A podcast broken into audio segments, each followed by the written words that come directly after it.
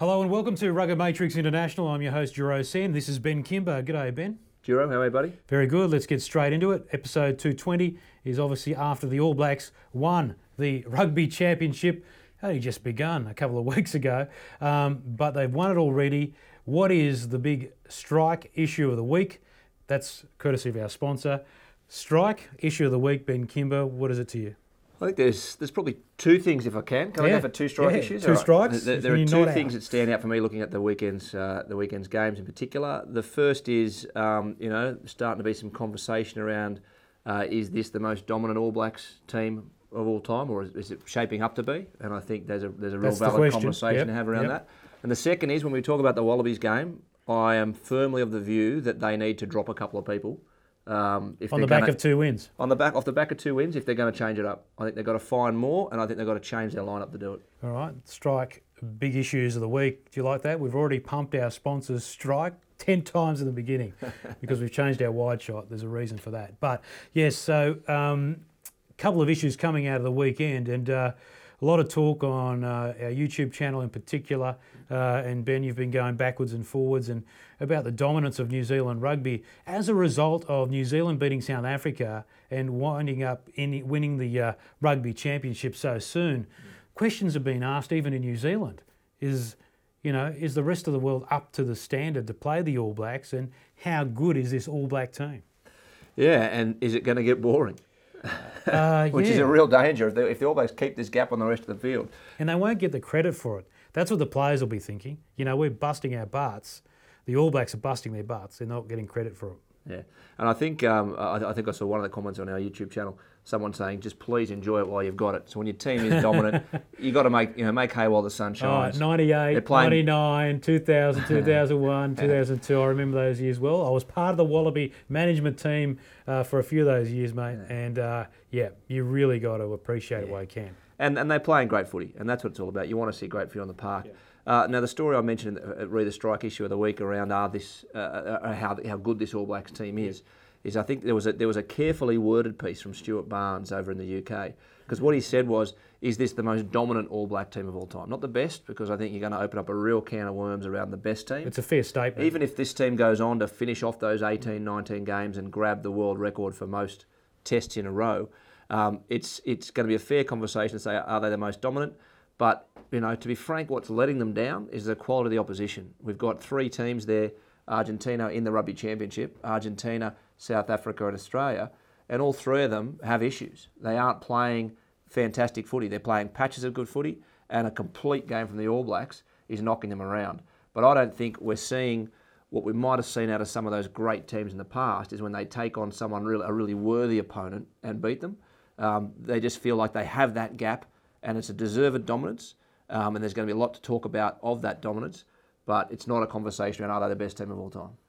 It's a tough question, and uh, you know, in the wake of losing McCaw and Dan Carter, uh, you think the All Blacks would fall away, but they've nicely kept the whole thing going through the super coach Steve Hansen. I think yes, there is an element that the other teams aren't as good as maybe past opposition, Ben, but I've still got to say New Zealand still have to make the play. They have to defend and tackle. They have to make the attack. So uh, it's hard to say yes, talent-wise, is this the best team? Although you know you look at some of the players like Coles, uh, Ben Smith at the back, and the names keep coming in and replacing them.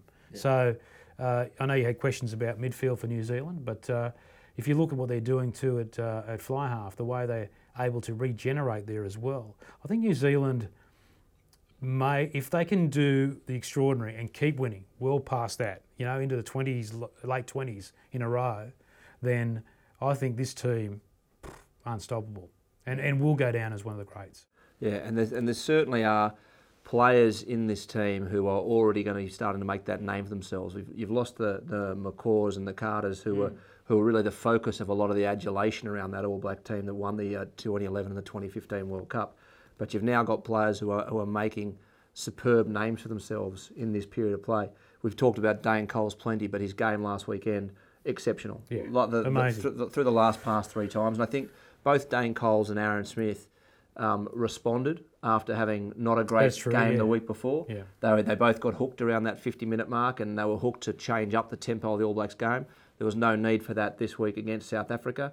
They both had great games. There were a couple of small errors from Aaron, uh, from Smith. I think he threw uh, one poor pass and kicked out in the full once, but otherwise excellent service, excellent running game, and really directed that team around the park. I think well. you could probably put that down to enthusiasm. He really wanted to impress uh, uh, at scrum half, didn't he? Yeah. And uh, I think uh, the other problem for the opposition is the South African team's still building, and I really think that the South African team, Ben, is the biggest threat to New Zealand. Now, New Zealand are the toughest taskmasters. And because they they actually want to perform every week, because there's that battle just to stay in the team. Like the fight to be in the New Zealand team is probably a couple of test matches in itself, isn't it? You know, just to get into that starting side, let alone even play off the bench. But I think South Africa showed to me, and I, made the call last week, Ben, that, and I still stick by it, that I thought it's going to be closer than people think. And I actually reckon it was closer because at the 60 minute mark, I actually thought South Africa could do something. But what let them down was they lost their captain and they couldn't throw in the line out over the, after that, whereas Coles was nailing every line out. I think he had a perfect record on the night. He did. Now I think you're clutching at straws here, mate. Come on, I think, mate. I think you tipped a couple of points in it and a big turn up from the box, and I tipped they'd get smacked. Well, so I'm going to call when 40 Habana when Habana scored that try, I thought, "Oh, here I go, I'm on, on it." But that was a that was a good start too. It was. South That Africa. first 20 minutes that South Africa played well. And I think, but 41-13, and I, I think I read in But some you of got to say that. But unlike the other teams, at the 60 minute mark, that, that, there there was something. South Africa weren't absolutely done. only about nine minutes in Yeah, there, I think. yeah. Look, and I think um, uh, you know, 41-13. It is their, their third biggest loss in the, in the last 95 years or something. So look, it is it is not a good game for South Africa to look back on. But you're right in they were in that game up to the 60 minute mark, and I think what we really saw is um, a team that lost a bit of leadership when Strauss went off when he was injured and had to go. Oh, I think Um, massively. Yeah, they lost a lot there. Yeah. And um, I read one of the reports that really pointed out how many debutantes were on the park at the finish there. Um, and, and the difference between what I think we see between what the Wallabies put on the park against uh, the All Blacks, and then we talked about the fact that the Argies turned up for 60 minutes and took the game to them. In a way, Australia didn't. Australia looked like they were outclassed both times they were on the park, looked just hanging on. Uh, I saw it from the box as well, in that they were not totally outclassed. They actually took the game to them well, and they got stuck in. And I think you can see, even though they've got those debutants on there, the difference that South African rugby has is they've got a better production line of those big, strong forwards. yeah. They can bring more power play, more power players into the game to rebuild their forward packs and to rebuild their dominance. Like you got to like the look of Marx, their backup hooker. Yeah. But he came on in his, you know, in his early in his career, and he, he lost three lineouts in that last and 25 they were minutes. critical, absolutely critical when they pinged it down. I talked about it last week. You know, ping it down 22 metres out, and you need to attack, and bang, the All Blacks get the ball, and they go and attack immediately. Um, they're unbelievable. Then you see Coles just nailing every line out. So the All Blacks were getting the bread and butter done right as well. They were getting the basics done right, and South Africa's basics at the key moments let them down, like the restart after scoring. Habana scores the try, and they drop the pill Jantjies, straight. yeah. yeah, you know, and his game was a bit up and down as well. Yeah, he didn't Mostly have a good down. game. Oh, they're halves, nine Yeah. and ten. Faf and uh, and Jantjies, they, they And didn't have there was a lot of traffic going their way too. Yeah, they yeah. really made it hard, the All Blacks. I did notice though, at times, particularly I think around the second half, the turn of the second half, South Africa were trying to bend New Zealand left and right, and and it's a bit of a New Zealand did the same at, at parts of the game, but it is fascinating to watch. You know, you know, you go right, you go right, or you go right and left, and the, the right and left was happening quite regularly, but they couldn't um, beat New Zealand. In fact, there was a telling moment there if you go back and see the game where South Africa went backwards, and not just by a couple of metres, by a long way, and all they were doing was re- recycling the ball. So New Zealand's defence is still the number one weapon. It is no, there is no doubt New Zealand's defence, and this is a great idea, as I said before, about team harmony, team unity, even bringing in the extra players with injuries and whatever else. New Zealand can uh, can still muscle up in defence, and that's causing the opposition huge trouble in attack. And I and I think South Africa really tried. The, the shifting the ball was good, and they've got the big bodies to compete and skill, but it's just not right quite there. But I reckon, look out, South Africa's coming. Yeah. It might not be, in the, be this year, but look out. Yeah, as I said a minute ago, I think the, the two things that were very clear in that game were South Africa have the big bodies. They will be able to rebuild and bring that strength back into their game, and then once they've got that, they can start to rebuild a, a bit more around it. Um, but the but the, the point of difference for New Zealand was really stark in this game was those skills in the forwards that we talk about. Um, Jerome Kaino's passing, Dane Cole's passing, Brodie Retallick had a hand in one of the tries, flicking the ball on. Um, the skills and the involvement of the big men across the park just really showed up. I think in that game. Oh, I mean, look, Coles is passing uh, phenomenal. Uh, Ardie Savea probably a little bit fortunate with his try. Had a couple of looks at it, and uh, maybe in the lead up obstruction, but uh, you know, uh, it's hard to when, when you when you're on a roll, it's hard to uh, uh, go against him. I thought the Aussie referee did a pretty good job. Yeah, I think he went all right. And I think um, uh, Ardie Savea, I think, had a really nice yeah. um, uh, game from a run on start. He had a he had a lot of involvement, good steal, uh, try. Um, try was a little bit iffy with that um, with that obstruction, but mm. but look, I thought he went really well. What do you think? The let's go back to South Africa. What do you think their first try? Uh, mate, great. Mm. You know, like really built a nice platform, worked it backwards and forwards. And Bryan Habana, you've got to love him, one of the legends Untouched. of the game. Absolutely, yeah. legend of the game. Uh, there is other one other point I wanted, wanted to make about yeah. uh, the yards they make. So South Africa followed the Argentinian model there, yeah. um, making the All Blacks work really hard around the fringes of the ruck, shifting the ball a bit and attacking that area. That's where they got their yards. Mm. Except if you if you've still got the game or you've got it on YouTube, go and have a look at the 35th minute and ask yourself what Crotty is doing. Warren Whiteley ran through the biggest hole in an All Blacks defensive line I've ever seen in my life, and Crotty was talking to the invisible man. Like the, the, the, the defensive line spread out, Crotty looked to the gap and then shifted further so the gap was bigger. I couldn't work out what he was doing. I, uh, whether there's a system stuck in his head where he knew the man he had to cover, but it was really strange. Yeah. This absolute gaping wound, yeah. and Warren Whiteley just went bang straight up the middle. Yeah. Um, and what the All Blacks are doing is they're scrambling so well, you know. Uh, they, they're getting challenged around that area, and we've talked before about so they're really they are spreading out across the field. They're not committing as much to the breakdown. They're getting a, a more complete defensive mm. line. But then it, once they're getting pinged around that, that ruck area, they're losing um, ground there, yeah. but they're scrambling and they're covering yeah. it well. And that's how Les Kiss used to coach uh, defence, uh, who was a, uh, an original here on this program. If you're new to the Roker Matrix, uh, has great, uh, a former rugby league player, but became a really good uh, assistant coach in rugby and now running the show up at Ulster now. So Legend. big shout out to my man Les Kiss out there. Um, but the great thing about Kissy was that he'd say, you shouldn't uh, die from a bleed, bleeding a little cut, and and that, that reference was if you someone breaks your line, that shouldn't be the end of it because a lot of defensive systems used to be built. If you crack that first line, uh, you it was game over.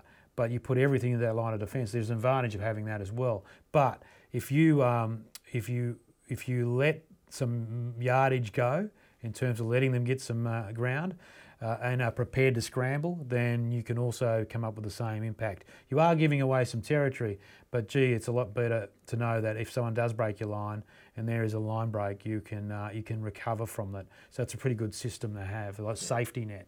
And uh, I think the All Blacks sort of got all that covered. I mean, it's really good defence actually, the All Blacks. Yeah. And, and, it is, we've talked before about it, it's the mental game too. Yeah. The belief in each other, the ability to get up off the ground and make sure you're back. Or, you know, when you do get that cut, that you are back there scrambling, covering it, and everyone's putting in. How do you reckon the video review went? The video review after for, that for the uh, All Blacks after Crotty.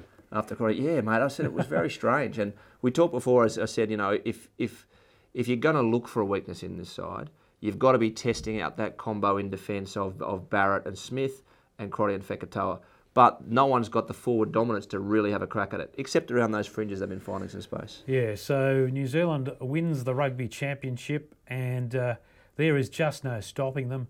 Uh, as I said, I think South Africa could be a chance. I don't know if they can do it in the return game, but I do believe that uh, they're on the way through. Um, uh, when it comes to set piece, though, we've talked about it before that game to me to give South Africa any chance was a clear example where if you don't get it right and all your squad players have to contribute, then you're just no chance, and you're no chance against New Zealand. Yeah, yeah. They, they will they will not be they will not let up uh, New yeah. Zealand, and we saw um, you know a lot of their their forward momentum came off turnover ball. They love it because they've got that line intact because they've got the forwards who can handle the ball and spin it as quickly as anyone else. And then Dane Coles throws a ridiculous, you know, 25 metre uh, pass to uh, to Whitelock. Um, they're going to hurt you. Yeah, yeah, yeah. good stuff. Uh, anything else you want to cover on that game? Oh look, you know it's uh, it's it's great for New Zealand. They've taken that trophy back off Australia, the Rugby Championship. but uh, but you know it is disappointing that that's already Did over. Have it? Yeah, Oh, yeah, yeah, last year. Yeah, sorry. So uh, uh, it is disappointing that that's um, that that's uh, you know we're heading to South Africa and and, uh, and London etc. Now and the games are just uh, you know jockeying for position. Yeah, yeah. So that's the closure of it. Um, let's go across to Perth. The game happening uh, a short time after, and Australia winning that one, Ben. And I think obviously that was the game, the way the game should have gone. Uh, they got out to, out of the blocks, didn't they? With uh, what three quick tries? Yeah, they did. Will Genia, absolutely Had a great fantastic game, Had, a, had a great game. Great to watch. Um, and you know, I think I think he's been unfairly uh, pasted with a bit of this, you know, Dad's army coming back from France stuff. He's still a young a young player. What is he? Twenty eight, I think. Can I just jump in there? This whole thing about the foreign players, uh, I think Australia should keep that in the system, but just as an emergency. Because if Will Genia is the best scrum half, we can get him back from overseas. Let's play him. Let's let's play him. But if you are a mediocre player who is also eligible, you don't have to bring them back. Who are we saying? Selectors. Who's- who's who's I'm mediocre? just saying, the selectors don't have to pick them, even though they do fall into that category of being eligible. You've got to be good enough. Yeah. Simple. So I thought I thought But great, great game. Genia had a great game. Um, again, you know, a win, but a mixed bag of a win for Australia. Seventy-one percent possession, I think uh, Argentina enjoyed. I mean, that's just outstanding. Uh, like, uh, sorry, that it's it's astonishing, really, that, uh, that Australia had to How many times have I said storm. you don't need the ball to dominate for great slabs? Yeah, yeah. You just have to have quality. So it was seventy-one percent possession, and I think the final uh, penalty count was about 17-6 in so Argentina's all that favour. ball and all those penalties, Argentina couldn't win. Yeah. And so um, 17-6 in penalties, two yellow cards, 71% possession. You've got to feel a little bit lucky to get away with the game in some ways. they did defend well, uh, and some of the tries they put on were nice. Um, uh, they kept their heads again. They, they know their, their set piece was pretty good. So again, you've got to give them a pass mark for the way they move forward. But I'm going to talk about um, uh, one of the, the the strike comment of the week actually Oh, what's on the YouTube. The strike, comment of the week comment of the week? uh, was what, from one of our viewers, uh, Saya uh, Auto. Um, so, uh, who reminded me uh, that, that, that, and I watched it again during this game of, of Foley uh, defending at the lineouts in the hooker position, right? So he's, he's standing there, and I said at the start of the show, I think what's becoming apparent to me is it's not just a mindset, right? We never never thought it was, but for the Wallabies to get back to be competitive with the All Blacks, they're going to have to change the cattle. You can't carry two guys when you're hiding both in defence. So New Zealand's game built on turnover ball. Turnover ball comes and they're ready. They're ready to go. We get the turnover ball. Bernard Foley's hanging over on the left hand side in the hooker's position. Quade Cooper's out to the right in the wing position. We've got Reece Hodge who's come into the middle, who's actually a 12, so it's not a big issue. But but you've got Pocock and you've got Hooper then in the back line. but it's the fact you're covering for two pl- two players. Exactly, you're covering for two players. And I actually was thinking that that might be another reason to, that they've persisted with the two sevens. Oh, okay. Because they've got to have those guys who can get around the park and The defend. mobility, yeah. Because you're covering for two Yeah. guys who, who aren't doing their job. So for mine, if Quade Cooper's going to be your 10, I think Bernard Foley's got to make way. Yeah. That's a good point. That's a good point. I mean, I'm still a fan of Foley, and don't forget what he did for Australia at the World Cup. Pretty spe- some spe- special stuff at the pointy end there. So he's got the ability, but but two of them, I agree, Ben. I think you're uh, you're on point there. And as the strike uh, comment of the week, it's knocked it out of the park. Yeah. uh, and and the, the follow up point to that for me is, um, and I think I saw Tim Horan say this on, on the coverage, was this talk of Reece Hodge, right, saying that because he's a young guy, um, bring him in on the wing, a la Sterling Mortlock, who started his career on the wing and then moved into the centres. I mean, we don't see New Zealand super centres, super rugby centres being picked on the wing as an introduction to Test rugby. This they is pick from Tim wingers on the wing. one of the Yeah. greatest centres of Yeah. all time. He Yeah. and Jason Little Yeah. playing at 19 years of age. But there, there was this general agreement that it was a good idea to bring these guys in. I'm like, no, if Reece Hodge is at 12, he's already defending at 12. Hmm. Play him at 12. If you're big enough, you're good enough, Yeah. you're old enough, all that sort of stuff. Yeah, if he's good enough to be out there, Yeah. and he had an exceptional defensive game. He's a good tackler, good positional player. Um, then you got to, I think you've got to make that commitment. And I said, if you can't play, and this isn't just to to, to to get stuck in a foley. Yeah. This is just that your balance of your team and your structure of team has got to be as good as it can. So if Hodge can play 12 and defend, play him. What about one on the bench and one starting? Yeah, entirely possible. Entirely possible. As long as you're not fatiguing yourself into because it does add an extra complication to defence, doesn't it? Yeah, yeah. Where, where, rather than just going out there and doing the best you can, you got to go. Okay, we're going to cover for these guys. It's like having a couple of David Knoxes out there. if you remember David Knox, one of the great attacking, yeah, or Mehrtens, Yeah. attacking players, Yeah. but uh, just couldn't defend. Yeah. I mean, Australia, the ultimate attacking and defending player was Stephen Larkham. Yeah. I still think he's our best ever. Best ever five eight. Yeah. Or best ever player. Best ever five eight, Yeah. five half, Yeah. five half. Certainly in, First uh, five, in, in whatever my, you wanna certainly say. in my era, Yeah. from when I've watched rugby, I'd say yes. Yeah. So, um, which is controversial because everyone else will say well, it's immediately Mark Ella, Yeah. but Mark only played a handful of games. Stephen Larkham was brutalised out there, hit off the ball so many times, could pass, could kick, and could tackle. Yeah. I mean, there's not much else he. You know, And, the odd 45 minute drop goal in a World Cup. but he's also a brilliant engineer of the game. So you know you can see that with him doing Yeah. some stuff with the Australian backline. But Well, is he? You know? yeah, is- actually, well, you, you can see him talking at half time there to the team, and he does Yeah. put stuff together. But That was Uh, actually one of our YouTube comment requests. Was was that was it, do we think that Larkham is doing the job as attack coach? Yeah, yeah, I got no doubt. There's got to be an influence from overall from from from Cheika, but Cheika, there's no way Larkham would do that job, uh, knowing him as I do. There's no way he would sit there and become a puppet and be told what to do. But is he doing the job? Do you think he's doing the But job? But is he well? doing the job well? That's Yes. a different question. Uh, I, I think uh, I don't think he's doing the job that Stephen Larkham thinks he should be doing. You know, he should be. Uh, there should be a better performance out there. Yeah. Yeah. But I wonder if, if where is it, and is he having impact on selection? Yeah, well, that's it, right? Because you know, who's picking the Mm. fact that we've got Quade Cooper and Bernard Foley out there? Because you know they, they want those two playmakers. They want to shift the ball around. They want to share up the kicking duties. I don't know, but uh, it'd be interesting to know who's actually making those calls. I mean, can we go back how the Brumbies used to play, and they had some limited skilled players at, uh, at 12 uh, for a long time, and uh, and they were still uh, able to win because of a structure of a game plan that they had Yeah. that somehow worked against the opposition. But and everyone sort of bought into that. But I think at test level, you can't get away with that. Yeah, yeah. With a, with someone who's not absolutely test standard. Yeah, there's a lot of talk in Australian rugby circles around that, that more bullocking number 12, someone Mm. who's going to truck it up, good hard straight running, who you know who'll hit the ball up all day and becomes your decoy runner more so than that ball handling one. Like the idea of a second five eight really came out of New Zealand more, and Australian rugby was less about that. Yeah. Though if you go back in time, we've had a, a mix of guys in that 12 position. Yeah, we have. But there was a there's definitely a feeling that sometimes in Australian rugby that bigger 12 is better. when we had bigger players, we actually performed better. You, you, you remember there was a talk about in Europe saying how big are your players? You know, we had the Dan Herberts, uh, the, the Tim Horans, Joe Jason Roff. Listle, Joe Roff. Yeah. You know, they're big guys. Back in the days when big backs first Mm. started to really come out. Yeah, Yeah. yeah. So, um, yeah, it's and we don't have that many big backs. We've got some good creative smaller guys, and they might be tall, but they don't have that massive hulking frame. So, um, but again, don't add too much weight if they don't need need the weight. Well, as Pappy said, Damian McKenzie's coming into the All Black squad now. Um, You know, and these guys who aren't that big but have all the skills in the world are worth their weight in gold. Um, so my opinion on the game is that uh, yeah, it was a, it was a great to see Australia sort of put back-to-back wins together from an Australian point of view, but from an Argentinian point of view, I would have been absolutely bitterly disappointed because I thought they were so poor in their um, uh, attack structure that they looked like they didn't have a game plan. They tried to play. Actually, you know what the game plan was? I thought they trying to play like the All Blacks and throwing the ball around as if they were the highly skilled men in black when they were far from it.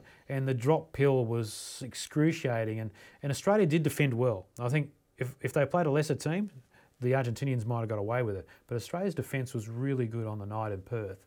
And I think that helped uh, disrupt the Argentinian play. But they just try to be too cute. And they aren't skillful enough as a group. There's a couple of good, skillful players.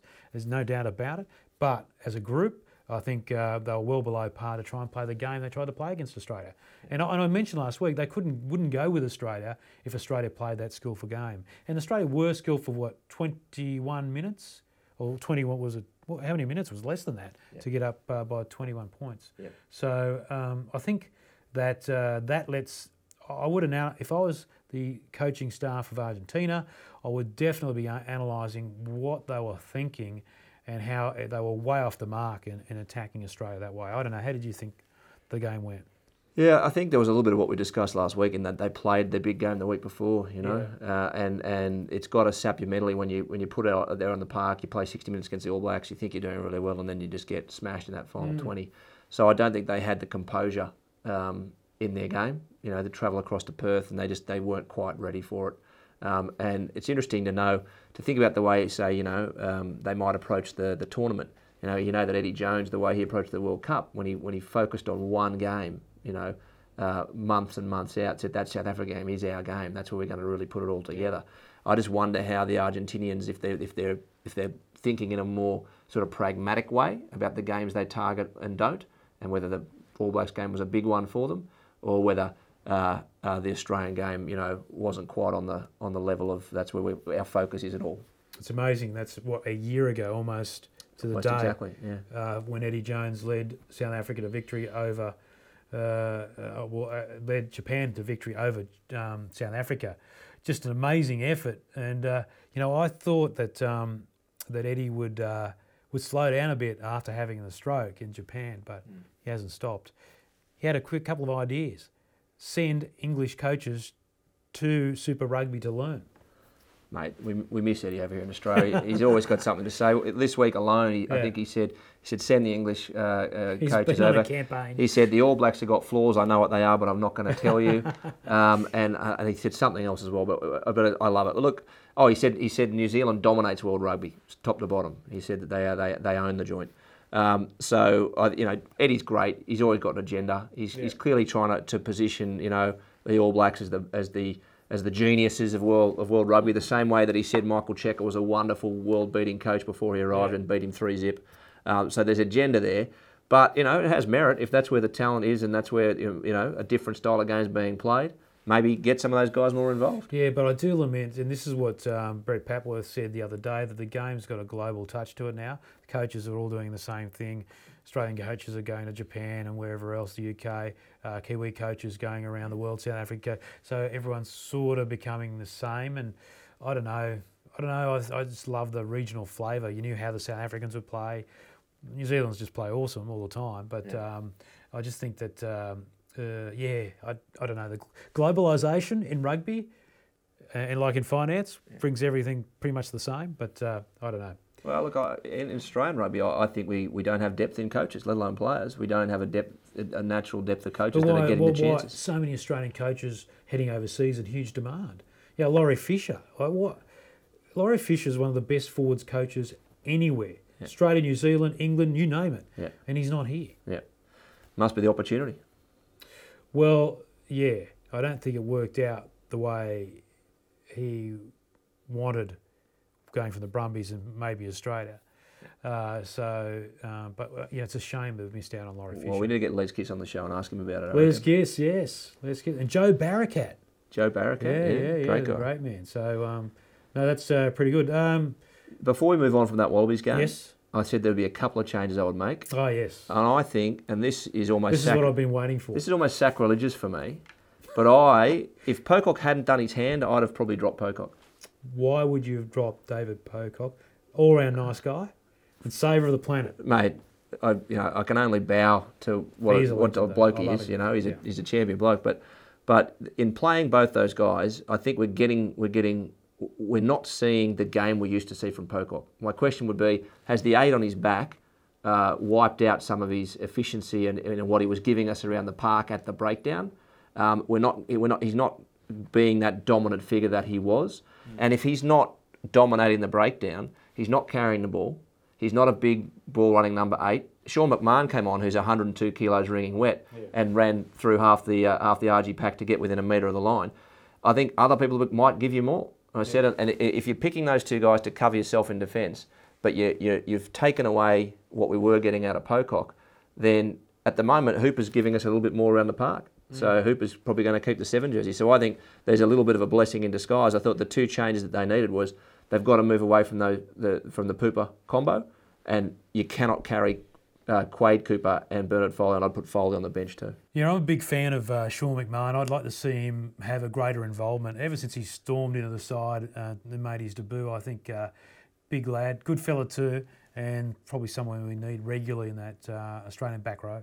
you got you got to love those guys who seem a bit mad, and, Yes. he, and he is one of those guys. Yeah. that You just think he's just going to lose it and he's going to Yeah. go hard, and and I think that's you know to his to his, to our benefit when, we, when he gets out there and gets stuck in. Now, before you go to some shout outs, um, some strike shout outs, uh, I noticed that so in some of the New Zealand press, they're starting to, uh, you know, start to looking, starting to look inward a bit, and um, probably criti- there's some reviews of players, some really low numbers of what New Zealand players were doing, which we would have probably rated higher. Uh, as a as journalist, a long time journalist with the Sydney Morning Herald, um, when you when when your team goes that well and there's nothing else to talk about, you start then maybe grading the players a bit more heavily. What do you think's happening there? Well, I- I think you know you, you always want to be investigating what the team's up to and where they're going, what they're doing, and and the team is going exceptionally well. But you know, it's the, our- very nature of watching and enjoying the game of rugby that we're thinking, well, you know, maybe that's not quite the way it should have been, and how why were South Africa in it for 60 minutes when they when they got six or seven debutants? They shouldn't have been that close. Um, why is it that we, you know, we're, we're, we're not dominating more, we're responding more to, to um, errors and issues? I, mean, I think it's quite natural. Like, I mean, we, we talked about um, Crotty and Fekitoa. I don't think Fekitoa is the long term 13, um, but that's a really harsh call on a guy who's part of a team that's going, well, I thought Fekitoa had a pretty ordinary game last, uh, last weekend, to be honest. But that's compared to some blokes who had some exceptional games. So we're, we're always going to pick it apart, and New Zealanders in particular, who you know who love their rugby, are going to pick it apart. So I think it's quite natural. Uh, yeah. So anyway, uh, let's go to uh, the strike shout outs of the week. Viewer comments of the week. So a few shout outs that I want to make. Uh, first thing I want to do though is say great support for your point last week around what is the point of those halftime interviews. To the point where you know clear, clearly Out of, someone all, out of all the things we talked about, that comes up. But yes, thank But- you very much. Well, clearly there are who's listening because they they went at the, at the at the Perth game. They went to Quade Cooper, and Quade said, "We've been defending our rings off." And I was Yes. like, "Well, at least we got a quote, right? Yeah, we didn't yeah. get a we, we lost our way. We got an absolute quote. So thanks for that, Quade." And Well, thank we already knew that. We were did. watching the game. We did. Yeah. But there was a lot of support from that. Um, shout outs to Nick Nick twenty two Bro, who said he's even going to stop watching Rugby three sixty because he's enjoying the show. Uh, good on you, mate. Had a good chat with Michael Sansler, um, Clement McGrath, Prashant Ori, Boatcat. Um, but uh, uh, the one I did want to mention was we got a quick mention from a guy who said he's loving the show from the heart of AFL territory. He had the best YouTube name. His name was Flight of the Fat Man. That's not a link, is it? Could well be. He's a Melbourne boy. He's eh? a Melbourne Yeah, boy. he's a good man, Ewan. Yeah. Uh, well, great shout out, and that's uh, it's good. We're getting him over from the AFL. I am a Geelong Cats supporter, and I'll be going for them on uh, Friday night against the Swans. So, uh, which doesn't make me very popular here in Maroubra. So, uh, well, we'll get some some fans in too down the track, and who knows, we might make a trip across New Zealand. How good would that be? Would you I reckon host we, us? We should do a, sh- a show in a pub, I reckon. I Get reckon. Um, how's Queenstown? Sorry, I went straight for Queenstown. It is a good spot. Hey, Benny, uh, thanks for coming in, mate. Uh, pleasure. I'm going to call some Indigenous Rugby League actually this weekend up in Brisbane and uh, and the following week in New South Wales. So I, um, I'm a lover of all codes, but obviously rugby is where the heart is with Rugged Matrix. So, um, mate, uh, and we might, uh, for our newcomers, uh, just uh, explain a bit more about our backgrounds uh, later on in the show. We've got some really good guests coming up too in the next couple of weeks, so we'll um, make sure that uh, we give you um, some advance warning ahead of time. There might be something that uh, you guys uh, would like to ask some of our uh, greats of the game and who have agreed to come on the show in the next couple of weeks. But we've got plenty to do, and we our plans don't finish here. We will be going all the way through, um, unless Ben's got holidays planned. There will be some holidays. Uh, I did want to say, uh, keep the comments coming. I, I really enjoy the YouTube comments from our viewers, and it makes me think, and it, and it makes me, uh, you know, bring up some ideas and stuff with with Juro. So keep them coming. Uh, if you're on Facebook watching this, please tag a friend below who you think will like it. Yes, please share it out. Uh, share it on Twitter too if you get the uh, link. Here's a point to note too. Um, now that we've got the show going regular again, we have now um, uh, today backloaded uh, the episodes to iTunes for video. So if you're looking at the SD feed or the uh, iTunes HD feed, you're now seeing those uh, again. And of course, the audio goes out before anything else, as always. We always look after our audio audience uh, first of all. But uh, we are all guns are blazing and going ahead. So um, if you haven't been there and you and you've got an Apple TV, please try it out. The HD feed is the best feed you'll get on Apple TV. So it looks pretty good on you know, YouTube, but um, you won't beat it on Apple TV. So give that a go. All right, Benny, good to see you, mate. Thanks, mate. Thanks for coming in. There he is, uh, Ben Kimber, former journalist with the Sydney Morning Herald, now uh, global banker. no, he's of digital there at uh, Westpac Bank, so you're doing a great job too, Ben. Thanks, Thanks for coming in. All right, so that's Rugged Matrix International, episode two, one two zero. 220. 220. Oh, can't keep up. 220. So many. Uh, we've uh, enjoyed your company. We've hoped uh, you've enjoyed ours. We'll see you on the web and we'll see you next week.